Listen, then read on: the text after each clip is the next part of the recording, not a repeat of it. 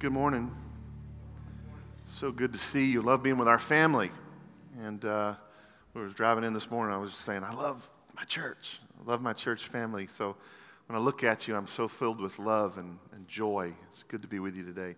I've told you this before, um, and it's true of me. I love history. I love history shows.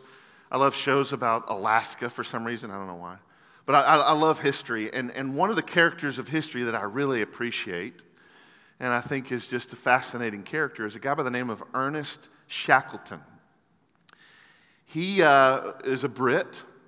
He was born just before the turn of the century, around 1900, just before that, in the uh, 1880s, somewhere around there. And he was always an adventurer. He was always exploring. He, he did uh, unbelievable expeditions and, and hikes on volcanoes and, and places that you wouldn't, you wouldn't believe to the South Pole. But what he's known for most of all is an expedition that he did and he wanted to do to Antarctica. And uh, as you may know some of his story, uh, as you can imagine, that's not a place where you go um, and, and be real safe, right? The whole, to get there, you get there by a ship. Well, at that time, the ships were wooden, and so wood against ice doesn't usually end well. And, uh, and so he, you can imagine, he had a hard time trying to find the guys to go with him on that ship. They actually make the journey, and as they're getting to a certain place, the ice wins and breaks apart the ship. Everybody gets off the ship, and they're on the ice. And Shackleton and a few other sailors get in one of the lifeboats, and they head out on a very treacherous, stormy sea. And they have to go 730 miles. Just, I mean, try to wrap your brain around the, the, the difficulty of this survival leaving the rest of his men on the ice to survive. And they have to go 730 miles to find civilization. When they do, they do another expedition back to get the men. And they don't lose one soul until they get back to where that boat came from. And then Shackleton himself dies at the age of 48. What's crazy is just last year, his ship, the Endurance, which I love, think about the name, right? The ship, the Endurance, was found just last year, nearly, I mean, just a little over 100 years from when it sank in Antarctica. What's interesting about this story is there's a myth about how Captain Shackleton got his men to be a part of the expedition. I mean, I don't know about you, but I, I probably wouldn't sign up for that, right? He didn't pull any punches. He didn't make it a flowery invitation. He told the truth about what was going to be uh, the trip was going to be like and how dangerous it would be. And this myth, we don't know if it's true or not, uh, is said that he put an ad in the London paper called The Times. This is what the ad read Men wanted for hazardous journey, small wages, bitter cold, long months of complete darkness, constant danger. Safe return? Doubtful. Honor and recognition in case of success. The reason I thought of this story and, and Shackleton is because it, it's not unlike the invitation that Jesus gives you if you're a follower of Jesus. Shackleton didn't pull any punches, right? He said, This is going to be dangerous. You probably won't come back.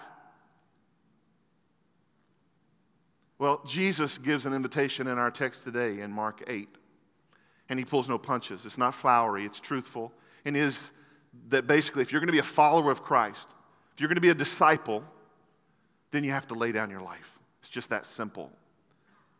Let me ask a question this morning for us as we get going. I, just, I want to know what you would say to this, this question. Would you say, I'm a follower of Jesus? If you'd say that, raise your hand.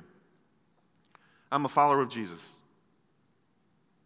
Okay, most of us in here would say that. And I'm so thankful, it's wonderful. But I got to tell you that that question was asked to a lot of people in our country just last year, or two years ago in 2021. And 63% of Americans say that they are followers of Jesus. That sounds like a lot to me, right? I mean, 63%, that's, that's quite a bit. And so, in my mind and in my heart, I'm thinking if 63% of Americans follow Jesus, shouldn't, be, shouldn't our nation be different? Why does it seem like our society and culture is tanking? Because if 63% truly follow Jesus, that wouldn't be the case. Am I wrong? So, what's the disconnect here? I believe what it is is that number is not right. And the reason the number is not right is because people in that survey, and maybe even in this room today, don't fully understand what it means to be a follower of Jesus. So that's what we're going to look at today. Probably the most important text on discipleship in all of the Bible. Very important text. I would ask that you would uh, turn over in your Bibles with me to Mark chapter 8. What does it mean to follow Jesus? It's not just a belief, right? James chapter 2 says that the demons believe and shudder. So that's not it. It's not just belief. It's not just going to church occasionally. So, what is it? What does it mean to be a follower of Jesus? And I'm so grateful that Jesus himself defines this for us. Jesus today is going to define discipleship for us. Here's what I would, I would just humbly ask all of us to do, seriously.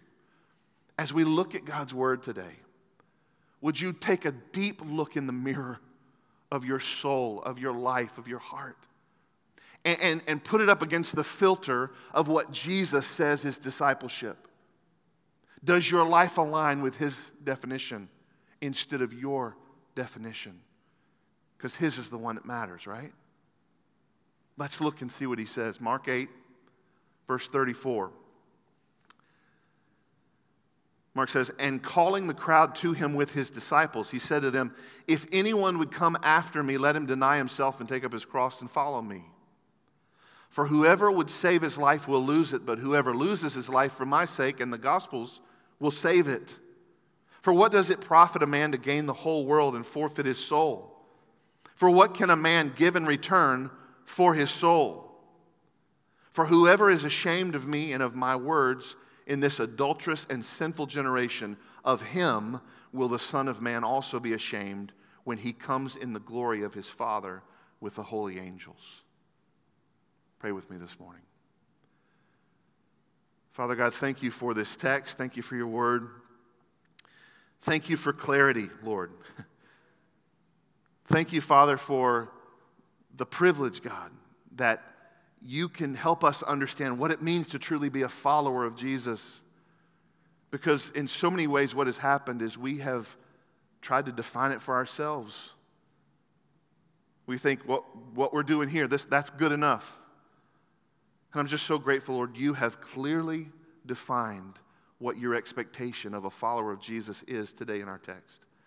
God, I pray that you'd help us by your Spirit, lead us to all truth Give us the courage to be obedient and follow you. And help us to see, Lord, that we have to die in order to live in you.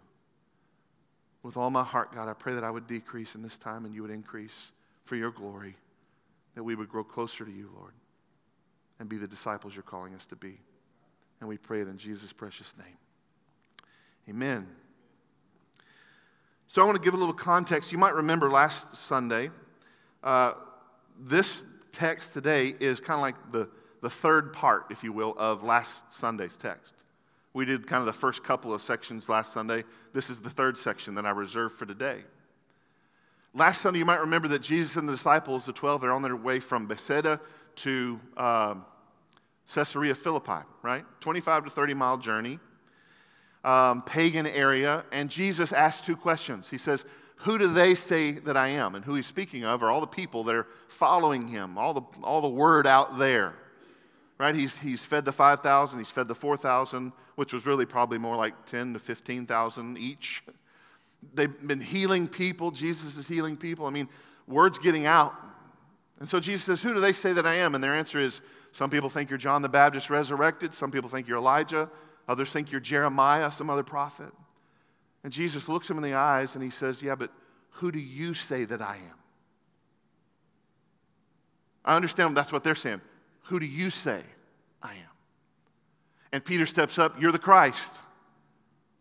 Of course, you know, we see in, in Matthew's gospel, we didn't get into this too much last week, but in Matthew's gospel, uh, Jesus affirms this. He says, You, you know, human, um, you didn't get this from human intelligence or knowledge.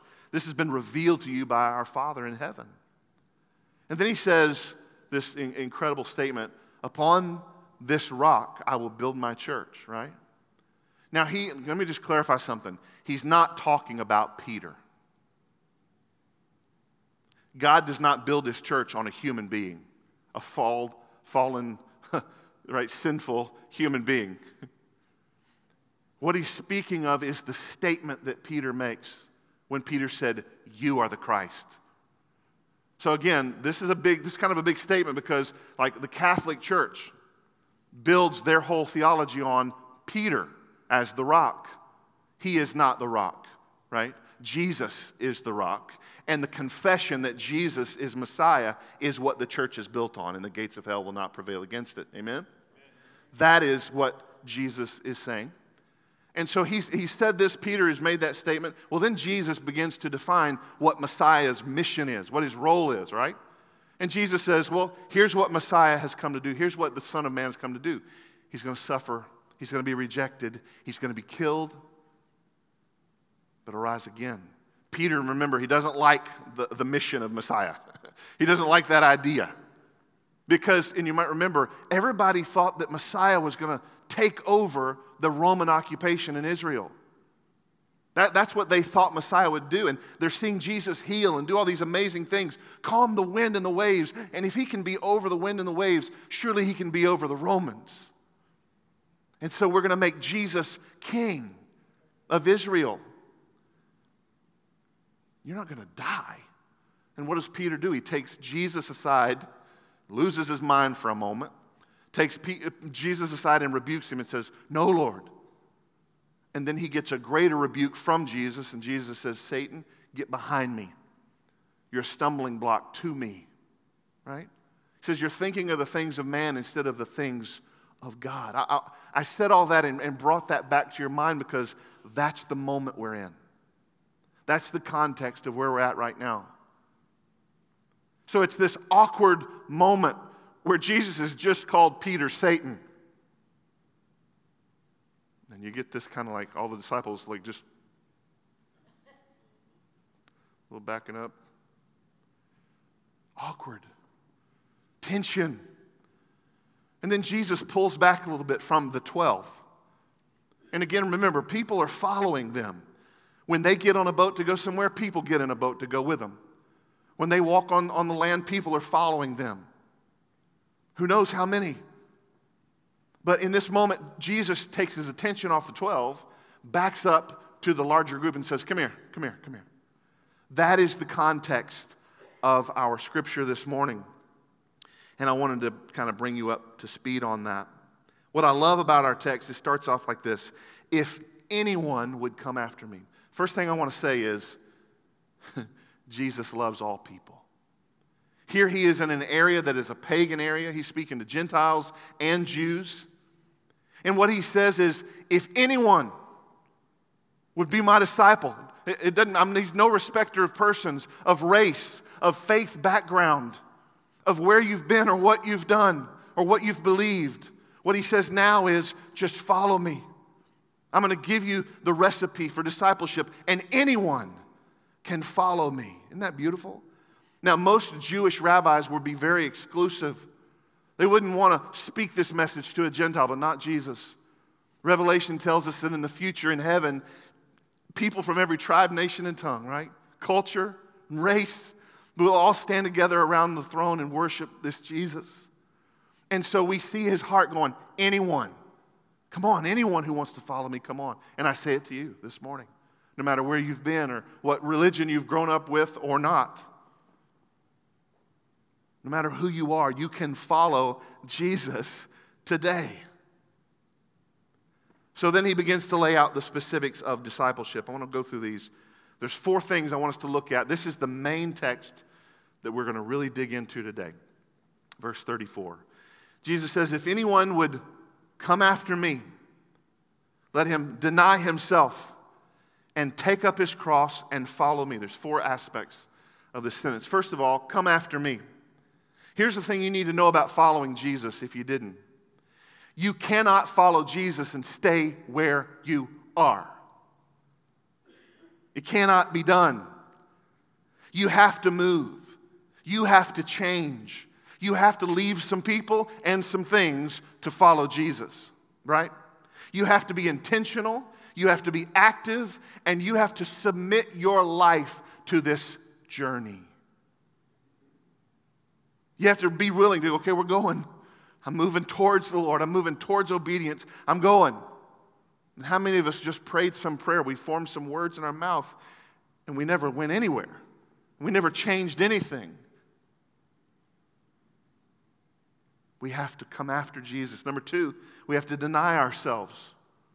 Life is not about you or me anymore when we follow Jesus, it's about Him.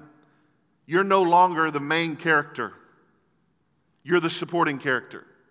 I've mentioned this before, and it's so true, and I'll, I'll say it again.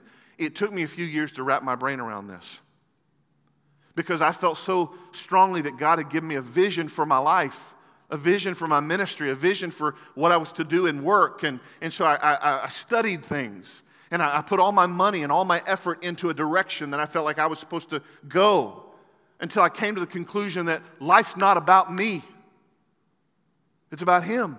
That my life is to support this story of Jesus, and He's the main character. Can I just say it gets a lot easier when you finally realize you're not the main character? And you can step back and say, Lord, how do you want to use me? How do I support what you're wanting to do? Instead of, Lord, how come it's not working out for me? Right? The Greek word for deny here literally means to have no association with, to disown completely. That's talking about denying yourself. no association with, right? To disown completely. And that even speaks of how we are saved. Often we think we've been pretty good people, never killed anybody. I know Jesus because I'm, a pretty good person. No. Denying yourself also has to do with our faith. We have to lay down our self righteousness, our sinfulness, our, uh, everything to follow Jesus. John MacArthur, I love this quote. He says, Grace is not extended to those who think they are well, but to those who know they are sick. Not to those who think they're okay, yeah, I guess I'm good. No, you have to know that you're sick. He says it was not the self assured Pharisee who Jesus declared to be righteous, but the undeserving and self confessed, unworthy sinner who cried out for mercy. See, denying yourself isn't just about saying no to what you want. I'm going to deny myself. You know, right now is the season of Lent. And I appreciate Lent. It's a good thing to do to, to, to say no to a few things and maybe even add some things. Hey, you know, I'm, a, I'm not going to have sugar for 40 days. Oh, that's good. I'm going to be off Facebook for 40 days. I'm going to, I'm going to be off TV for those things are good. But when Jesus says to deny yourself, it's a little deeper. it's to completely deny ourselves. Let me give you an example of it. Paul in Philippians 3, verse 8 says this What a picture of self denial. Indeed, I count everything as loss because of the surpassing worth of knowing Christ, Jesus my Lord. He goes further to, to explain what he means. For his sake, I've suffered the loss of all things, and I count them as rubbish in order that I may gain Christ this word rubbish, right, eh, eh, can be translated differently. Some of your translations may say trash. Some of your translations say dung. And you can go further with the alliteration of that, right? Eh, are we clear on what Paul thinks of the stuff in life compared to Jesus? He says it's nothing. I'm so self denied that everything in my life is as dung, as trash. It is nothing compared to the great surpassing knowledge of knowing Jesus. Philippians 1:21 for me to live as Christ and to die as gain. You know the um, the thing about Jesus and his ministry as he healed people, as people were following him and doing some different things there was sort of a celebrity status with Jesus. People wanted to be around him, people wanted to have positions with him, uh, people wanted to follow in some, in some sort of a way. And there's this kind of a sad story in a way uh, in Matthew 20 where James and John's mother, it's like the only time I, maybe I know of that she's mentioned in Scripture. Um, and she comes before Jesus and she, goes, she gets on her knees and she says, Lord, please let my sons, James and John, be at your left hand and your right hand when you become king. Now, is she talking about his kingdom in heaven? No. She's talking about when we make you king of Israel and we overthrow the Romans. That was the prevailing idea of who Messiah would be and what would be done. She, she wanted position for her sons. She wanted them to be connected to the celebrity of Jesus. Jesus' response to her is, You don't know what you're asking. My translation of that is, You're out of your mind. You have no clue, lady. He says, Are you going to drink the cup that I have to drink? Are you going to suffer the things that I have to suffer? And evidently, James and John aren't far behind because they go, Yeah, yeah, we will. And you just get this sense of, Really? They don't know, they don't understand what it means to deny yourself. There's another story or two here Matthew 18, uh, 8 18, I'm sorry. It says, Now when Jesus saw a crowd around him, he gave orders to go to the other side.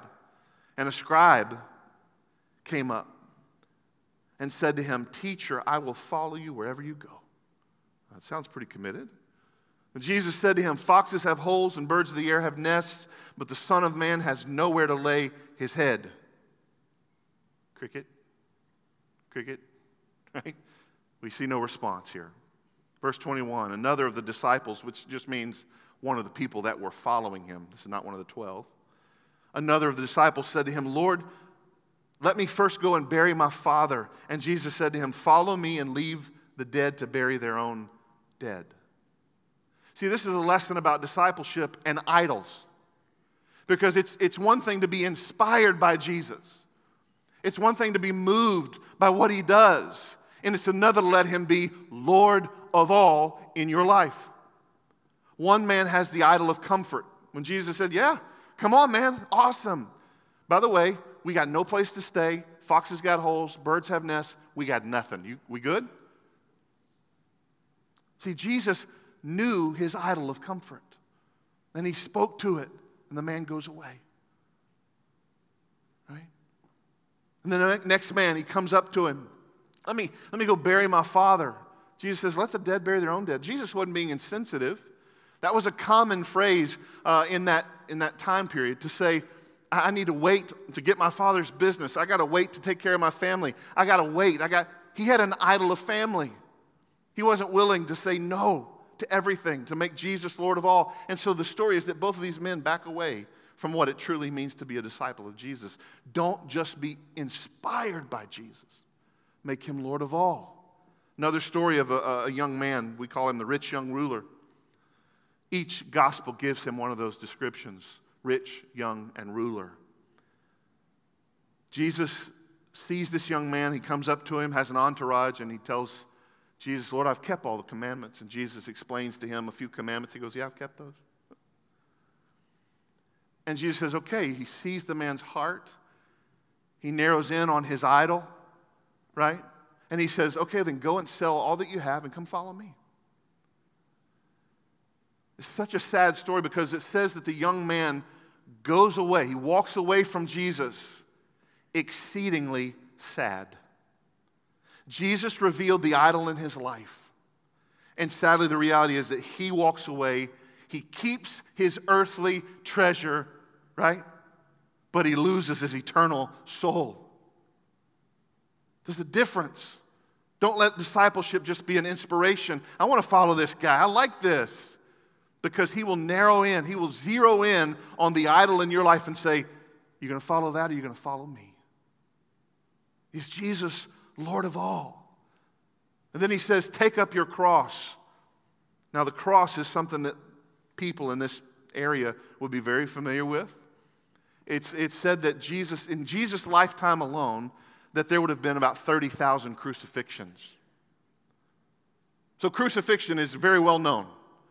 Very, very, it's been seen on the roadways. I mean, all over the place. And so, for uh, Jesus to say, Take up your cross, they knew exactly what he was saying. Come and die. Take up this instrument of death.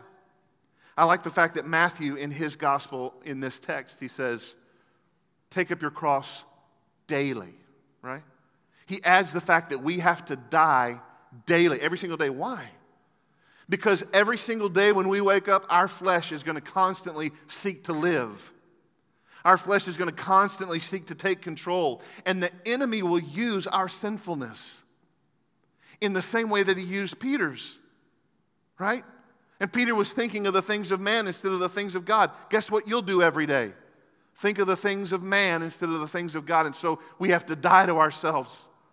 We have to take up our cross and die. Paul explains it in Romans 12 as a living sacrifice. He says, This is your reasonable act of worship, that you be a living sacrifice. What does that mean? That you lay down your life, you attach yourself to the cross and say, I'm dead. Drew no longer exists. Every day, Drew no longer exists. I'm dead. Christ lives in me. And I'm going to live with a sacrifice of my life lived for Christ. Paul put it this way so beautifully in Galatians 2:20. I have been crucified with Christ. In other words, Paul no longer lives. It's no longer I who live, but Christ who lives in me. And the life I now live in the flesh, I live by faith in the Son of God who loved me and gave himself for me. I don't exist. I'm dead. Now Jesus lives in me, and all that matters is Jesus and what he wants for me. He goes on in 6 in 614. But far be it from me to boast except in the cross of our Lord Jesus Christ, by which the world has been crucified to me, and I to the world. Paul lived daily saying, I got to take up my cross. I got to die to myself. Jesus in my life is all that matters. You know, the thing that's interesting is is death. Death is an interesting thing. We don't like to talk about it, we sure don't like to deal with it. We lose a loved one, we lose a friend, and we have to deal with it. We go to funerals, we have to hear about it. And what's interesting is here when Jesus is explaining the mission of Messiah, and he says he's going to have to suffer and be rejected and die, all of a sudden he brought up the issue of death. And what does Peter do? Oh, no, no, no, no. we're not talking about this. No, Lord. Friends, you have to deal with the issue of your spiritual death right now. If you're going to follow Jesus, what does it mean for you to die to yourself, to die to your agenda, to die to your plans, to die to your priorities? We have to surrender all that we have and all that we are to Jesus if we're going to be a follower of Christ. If we're going to be a true disciple of His, we have to die. And then he says, Follow me. Follow his words, follow his ways, follow his lead by the Holy Spirit. What we call this is a Christian worldview. This is, this is where we say, okay, everything in my life, everything I try to think, everything I put in my mind, everything I read, I, I, I want everything I do, I want to filter through what it means that Jesus is Lord of all in my life. Every single thing I watch, Everything I say, how I raise my kids, how I spend my money. I want it all, everything, to honor Jesus. Even what you do for a living, as I was saying a minute ago. You know, our job, especially for men, we, that's our identity. This is who we are. Right? You, you meet somebody new, uh, Drew, how you doing? What do you do? That's our second question. Our identity is wrapped up in what we do and, and the job that we have. Guess what? That job is secondary to your primary job as a follower of Jesus, which is to know Christ and make him known. God's called you to love people and love God and be an authentic disciple who makes disciples. That's your primary job. And by God's grace, your secondary job helps fund your real job. Right? That's what a follower of Christ does. So Jesus here defines discipleship, and I'm so grateful for the clarity he gives us. As we look in the mirror, Lord, is that me? Am I that serious about you? Are you truly Lord of my life? Do I live by your word? Jesus, here in his kindness, is going to continue to explain this concept. So, 34 is the most important verse, I think. But then the rest of the text, the other four verses I want to go through quickly, just because they give us more context of what he's trying to say, okay? The first one, he uses these examples, metaphors, and the first one is what's called a paradox. Let me give you the definition of a paradox because it's interesting. It says, a seemingly absurd or self contradictory statement. This seems crazy. A, or a proposition that, when it's investigated or explained, may prove to be well founded or true. It seems crazy at first, but it's actually true, right? That's a paradox. Jesus gives us one in verse 35 when he says, For whoever would save his life will lose it, but whoever loses his life for my sake and the gospel's will save it. That's the paradox. Then he explains, For what does it profit a man to gain the whole world and forfeit his soul? What Jesus is saying is, our tendency as human beings is to try and take control. When we want to survive, we got to take control. So, what does that mean as a human being without Christ? I got to make as much money as I can make. I got to have as much approval from people as I can have. I got to do all the things that everybody else does. And we just flail around doing the things, not caring about a relationship with Jesus. I, have got a next door neighbor who is a brilliant internal medicine doctor. He doesn't know how to swim. And so one day our families were at the pool together, our neighborhood pool, and he said, Hey, would you help me learn how to swim? I was like, Oh, okay, yeah, sure. And I kind of held him, hold his hand. We kind of inch out to the sort of deep end, not really, but almost, you know. I said, I just want you to get where you can just barely touch. Okay, okay. And he gets over there, and then all of a sudden, he loses his mind when his feet can't touch. Brilliant doctor goes out the window, and survival comes into play, and he's, he's, ah, and he's kicking, and I'm I think I'm going to drown. See, the paradox is, and I told him, I said, whoa, whoa, whoa, whoa, bring him back to the, where he can touch. Here's the paradox. To swim is not to lose control, it's just to slowly push the water out of the way. But your mind says, freak out. Freak out, save yourself. But saving yourself is going to seem counterintuitive. This is what Jesus is saying about salvation about life, about following Him. You got to die to yourself and live for the gospel, right? If you would save his life, he would lose it. To really save your life, you got to lose it. But if you, whoever loses his life for my sake and the gospel, will save it. For what does it profit a man to gain the whole world and forfeit his soul? I saw a story with Deion Sanders, a great football player and now pretty great coach speaking to some of his players the other day, and he said something along the lines of, Guys, all the money in the world, you can have all the money in the world for a living and not have a life. All the women in the world, you can have all the women in the world and not have a relationship. You can have the biggest house in the world and not have a home. He was saying the same thing. Jesus is trying to say, when you're saving yourself and you're doing all the things that seem to make sense in your human mind, you're actually going to lose your life in this life and the next. But if you'll lay down your life and say, Lord, I want to die to myself and trust you, follow you, take up your cross, deny myself, that's actually when you find the good stuff. Jesus said in John 10 10, the thief comes to steal, kill, and destroy, but I've come to give you life and life more abundantly. Do you want the best life you can have? Do you want to be full of joy? Then live the way God says to live. Surrender your life and you will have true, abundant life. And he actually closes this out sort of with the hyperbolic statement when he says, What does it profit a man to gain the whole world and lose his soul? But let me ask this what if you were king of the world? I'm king of the world, right? I have all the money, I've got all everything, I've got it all. And yet still lose your soul and go to hell. What good was it? What good was the money? What good was the fame? What good was the power? What good was the influence or approval from someone else if you don't have a soul that knows Jesus? It makes no sense that you would spend all of your life and all of your effort and all of your passion on things that accumulate and don't matter instead of a life in Jesus, and it's all that matters.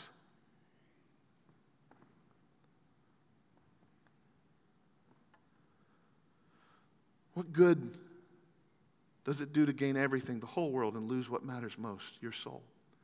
And so then Jesus says, let's talk about the value of a soul for a moment. Verse 37 What can a man give in return for his soul?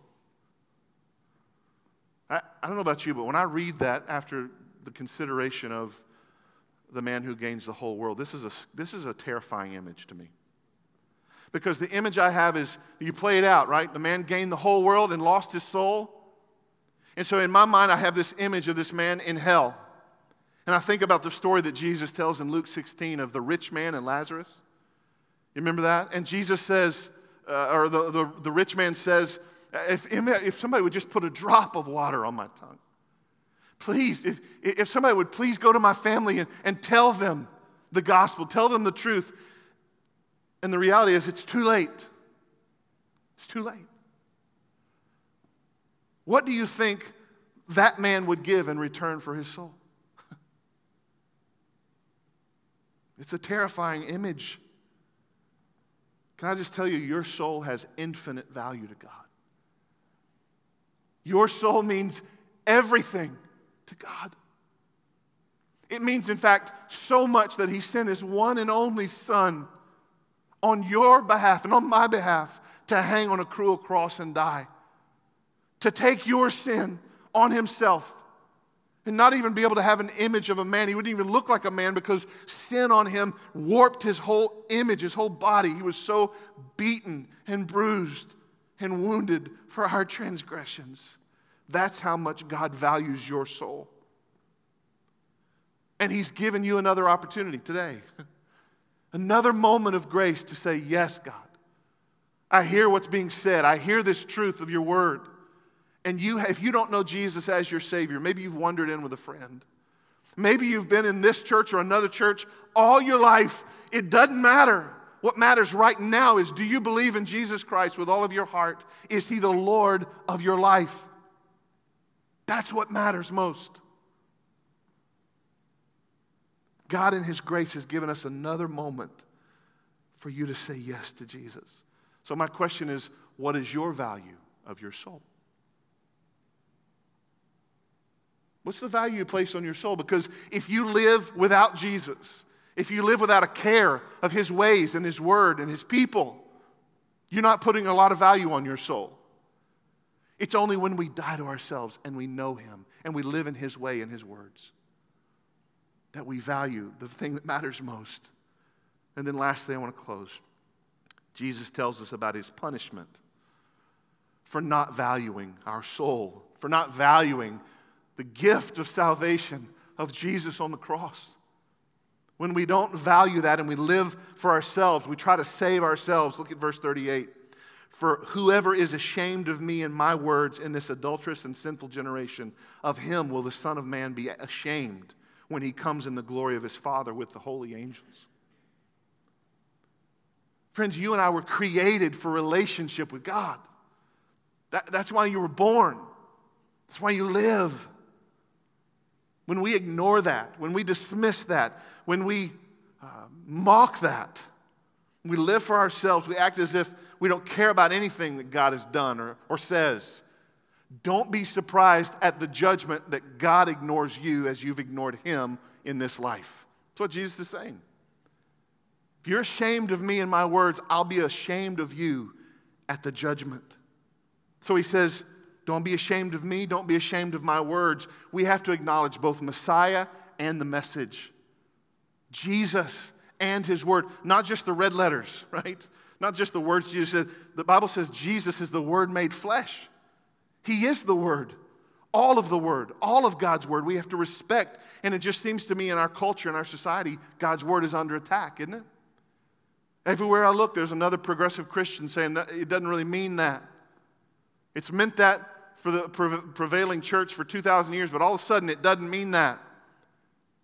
The scripture, we, we don't count that one. God's word is under attack. What do you believe about God's word? Do you understand that it's truth, given, inspired, infallible? Don't diminish Jesus or his word. And then he says, he mentions this adulterous and sinful generation. He's not just talking about people and, adultery here. right? He's talking about the fact that the Pharisees and other uh, Jewish leaders, they have begun to follow their own rules, right? God has given the rules, the, the law, and they've added thousands of laws upon God's laws. And they start following their laws instead of God's laws.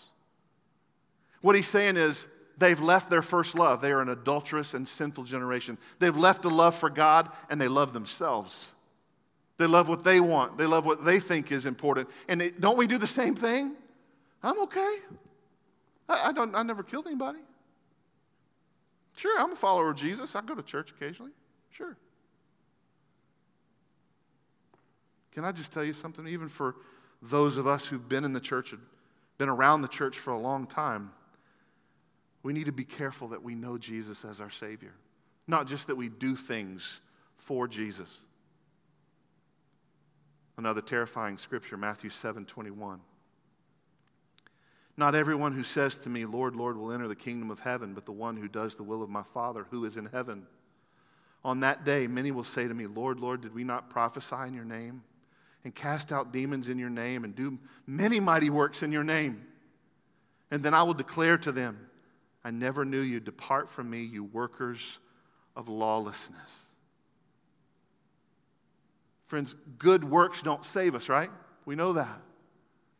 Doing things doesn't save us. But when you're saved and you know Jesus, you want to do good things. There's a difference. When you know Christ, you want to live in such a way that honors Him. You want to be obedient to Him. And so the question for us this morning as we close is this What does this look like? How do I know? I, have done some things for the church. I, have I've done this. I've led here, here and there. I don't want to get to heaven and go, or, or to the judgment, and, and the Lord say, I never knew you. So, what's our test today? How do you leave here? No, I'm a child of God. I'm a follower. I'm a disciple of Jesus. Look with me in 1 John 2, verse 3. It says, And by this we know that we have come to know him. We can know that we've come to know him if we keep his commands. 1 John 3:34 Whoever keeps his commands abides in God and God in him and by this we know that he abides in us by the spirit whom he has given us. MacArthur again makes it clear when he says those who live in obedience to Christ they demonstrate that they are truly his disciples. Conversely, those who persist in unrepentant sin over and over, they give evidence that they do not belong to him. Which are you?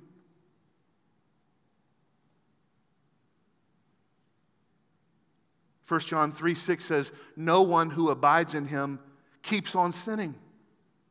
No one who keeps on sinning has either seen him or known him. Friends, if we know Jesus, we will be an obedient people. A verse that changed my life Several, John 14, 15, John 15, 21, John 15, 14. Jesus says, If you love me, obey my commands. Because I could sing all day, Oh, I love you, Lord, right? Oh, I love it. I love you, Lord. I could form those words with my mouth and I could walk away and dishonor Jesus with my life continually. God is not concerned as much with your words as He is with your life and your obedience. Is your life characterized by obedience and surrender to Jesus? Are you focused on you? Your plans, your future, your sin? Because listen, friend, if all you did was form some words to make a prayer and you didn't believe in your heart and you haven't been transformed, your life is not transformed, you stayed there and Jesus went on and you didn't follow him, you probably don't know Jesus as your Savior. No matter how long you've been in the church, friend, look in the mirror and say, Lord, am I a disciple? What does it mean? Because I think the true posture of a disciple of Jesus is not ashamed of Jesus. Instead, you're ashamed of the sin in your life. Instead, you come before the cross going, Lord, I'm sorry. I see my wrong. I see the brokenness of my sin. I see the wrong things in my mind, in my life. I'm ashamed. That's what a believer, that's what a follower of Jesus, that's what we do. We come after him. We move. We're intentional to go with him, whatever it means, Lord. We deny ourselves. We're not the center of life. He is. We die to ourselves. We take up our cross and say, Lord, I'm going to I'm to look at everything in my life through the lens of who you are and the fact that I'm a dead man and you live through me. A Christian worldview, and Lord, I'm going to follow you every single day of my life. I'm going to have to get up every day and be reminded I'm a mess. I'm going to have to get up every day and go, God, I'm sorry for my sin. I'm sorry I haven't failed you again. I'm so grateful for the cross of Jesus that covers every one. And I die again today. I die again today, Lord, so that you might live through me. And we have to follow Jesus with every single thing we do, filtering what we do, who we are, through who He is and who we are in Him. Last, last thing, we're going to go just tell you about these two stories. We won't read them. Jesus tells these two stories, parables. One's in Luke 12. It's about a rich man, he's a farmer. And he says the farmer has been very successful. He's got a lot of crops. And the crop, he's got so many crops, in fact, he has to build new barns to hold all his crops. And he's done really, really well. He says to himself, the text says that he says to himself, You have ample goods stored up for many years. Relax, eat, drink, and be merry. I did it. Look what I got. Look what I've worked for. I'm enough. The text says that the Lord says to him, You're a fool. This night, your soul is required of you. And the man had a lot of things in this life, and he had nothing in the next. Tells another story in Matthew 13, 44, one, one verse. It says, The kingdom of heaven is like a treasure hidden in a field, which a man found and covered up. Then in his joy, he goes and sells all that he has and buys that field. Friends, that's what it means to be a follower of Jesus, to be a disciple. Is that when you find Jesus, nothing else matters. I'll sell the rest so that I can have him. I just want Jesus. That's what a disciple is. For so long, the church has thought that Jesus was just sort of a hat you put on on Sundays. Let's go be like Jesus today. Let's go do church today. Let's do Christianity today. Oh, I better not take that today. I better not look at that today. It's Sunday. If you know Jesus, He has every moment of every day, of every week, of every month, of every year of your life. If you're a follower of Christ, you've died. And you're allowing Christ to live through your life. Friends, I share this with you this morning passionately because Matthew 7 scares me. I don't want one of you to walk out of those doors and not know Jesus as your Savior. I don't want you to. I don't want you to die and go to hell. I want you to know the, the Lord. I want you to see the joy and the life that He wants to give you, the abundant life of Jesus. And so, if your heart is beating a little faster now, if maybe you're thinking, I don't know that I know God, I don't know that I am saved, just come pray. Come seek the Lord. Let me help you. Let me pray with you. Let's find out where you are. Humble yourself.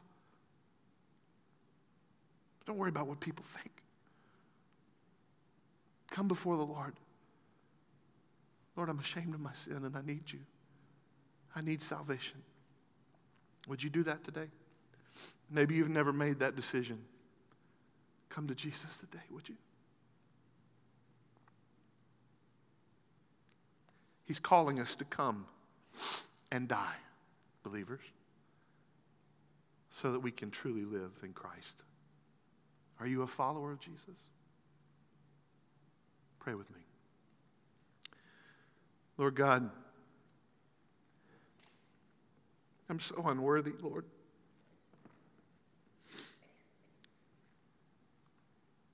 I'm so unworthy to preach this message, to speak this truth, and yet for some reason, Lord, you've called me to do it. I don't do it, Father, in some self righteous heart. I do it as a sinner who knows I don't deserve you, Jesus.